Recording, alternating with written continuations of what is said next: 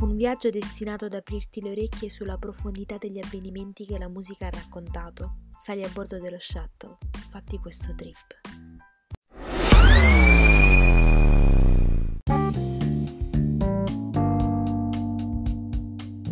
Ciao ragazzi, qui parla Guido in diretta da una cameretta piena di colori. Saranno proprio i colori a condurci in questo viaggio lungo trecentosessantacinque giorni. Tante persone, tanti luoghi da visitare, tante canzoni, un anno che contenga tutte queste cose insieme. Di quale anno si tratta? Per la risposta dovrete aspettare la fine della puntata.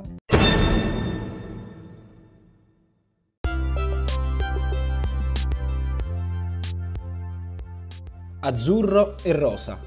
Partiamo da qui perché Ernesto Caffo attiva la prima linea del Telefono Azzurro, una voce che risponde alle richieste di aiuto dei bambini vittime di violenza tra le mura domestiche.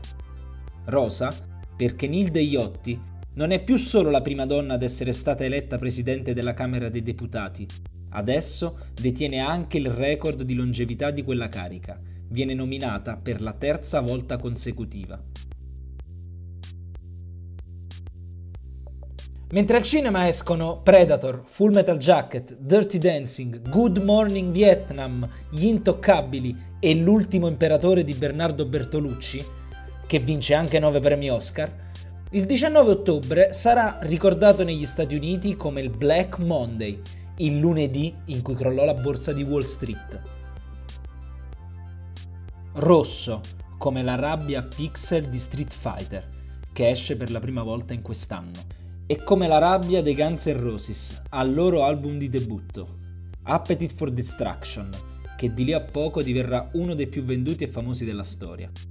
La band irlandese U due, invece, si accontenta di tirare fuori The Joshua Tree, il loro album più venduto, per l'esattezza ventisette milioni di copie. Spostandoci in Italia, alla trentasettesima edizione del Festival della Canzone Italiana trionfano Gianni Morandi, Enrico Ruggeri e Umberto Tozzi, con la canzone Si può dare di più. E a Palermo, dopo ventidue mesi di dibattimento, si chiude il maxi processo alla mafia. Ergastolo per diciannove boss, trecentoquarantadue condanne a pene detentive e centoquattordici assoluzioni per insufficienza di prove.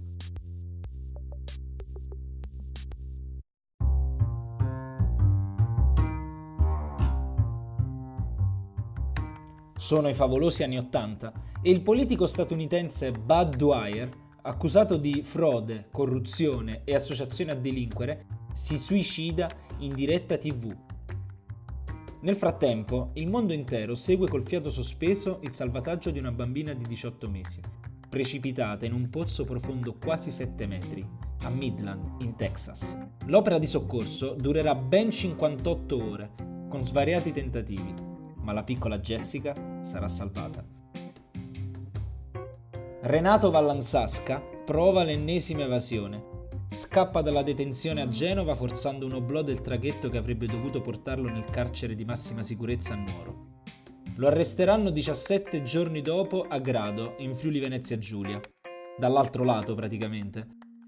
Un giovane brigadiere lo ferma per sbaglio e Renatino, la leggenda della mala, nonostante fosse armato, non reagisce, anzi lo guarda ed esclama «Bravo caramba, hai fatto tredici!»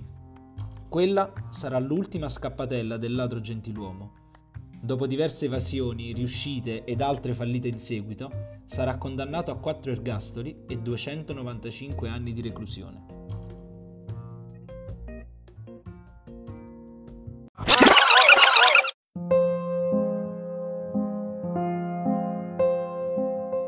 Volevate sapere di quale anno si parlava? Bene, è il millenovecentottantasette e ci lascia un maestro dei colori, Renato Guttuso, ma ci lascia anche Primo Levi, intellettuale, scrittore e sopravvissuto ai campi di sterminio. Muore precipitando per la tromba delle scale, suicidio.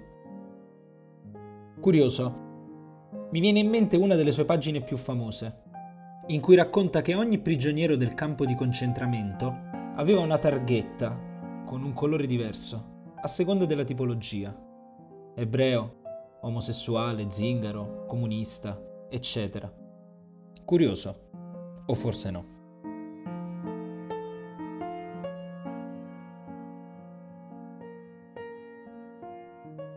Era il millenovecentottantasette e se dovessi scegliere una canzone, sceglierei Where the Streets Have No Name.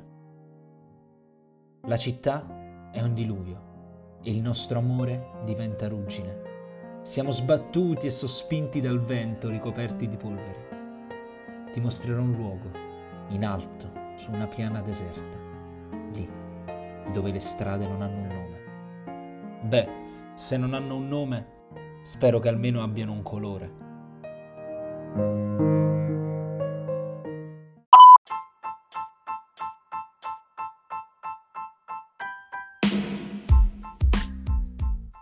Il viaggio continua su Spotify. Raggiungi Oxin e cerca la playlist dedicata all'anno appena raccontato. Se invece vuoi condividere il viaggio con qualcuno, puoi accedere dai link che trovi su Facebook e YouTube tutte le volte che vuoi.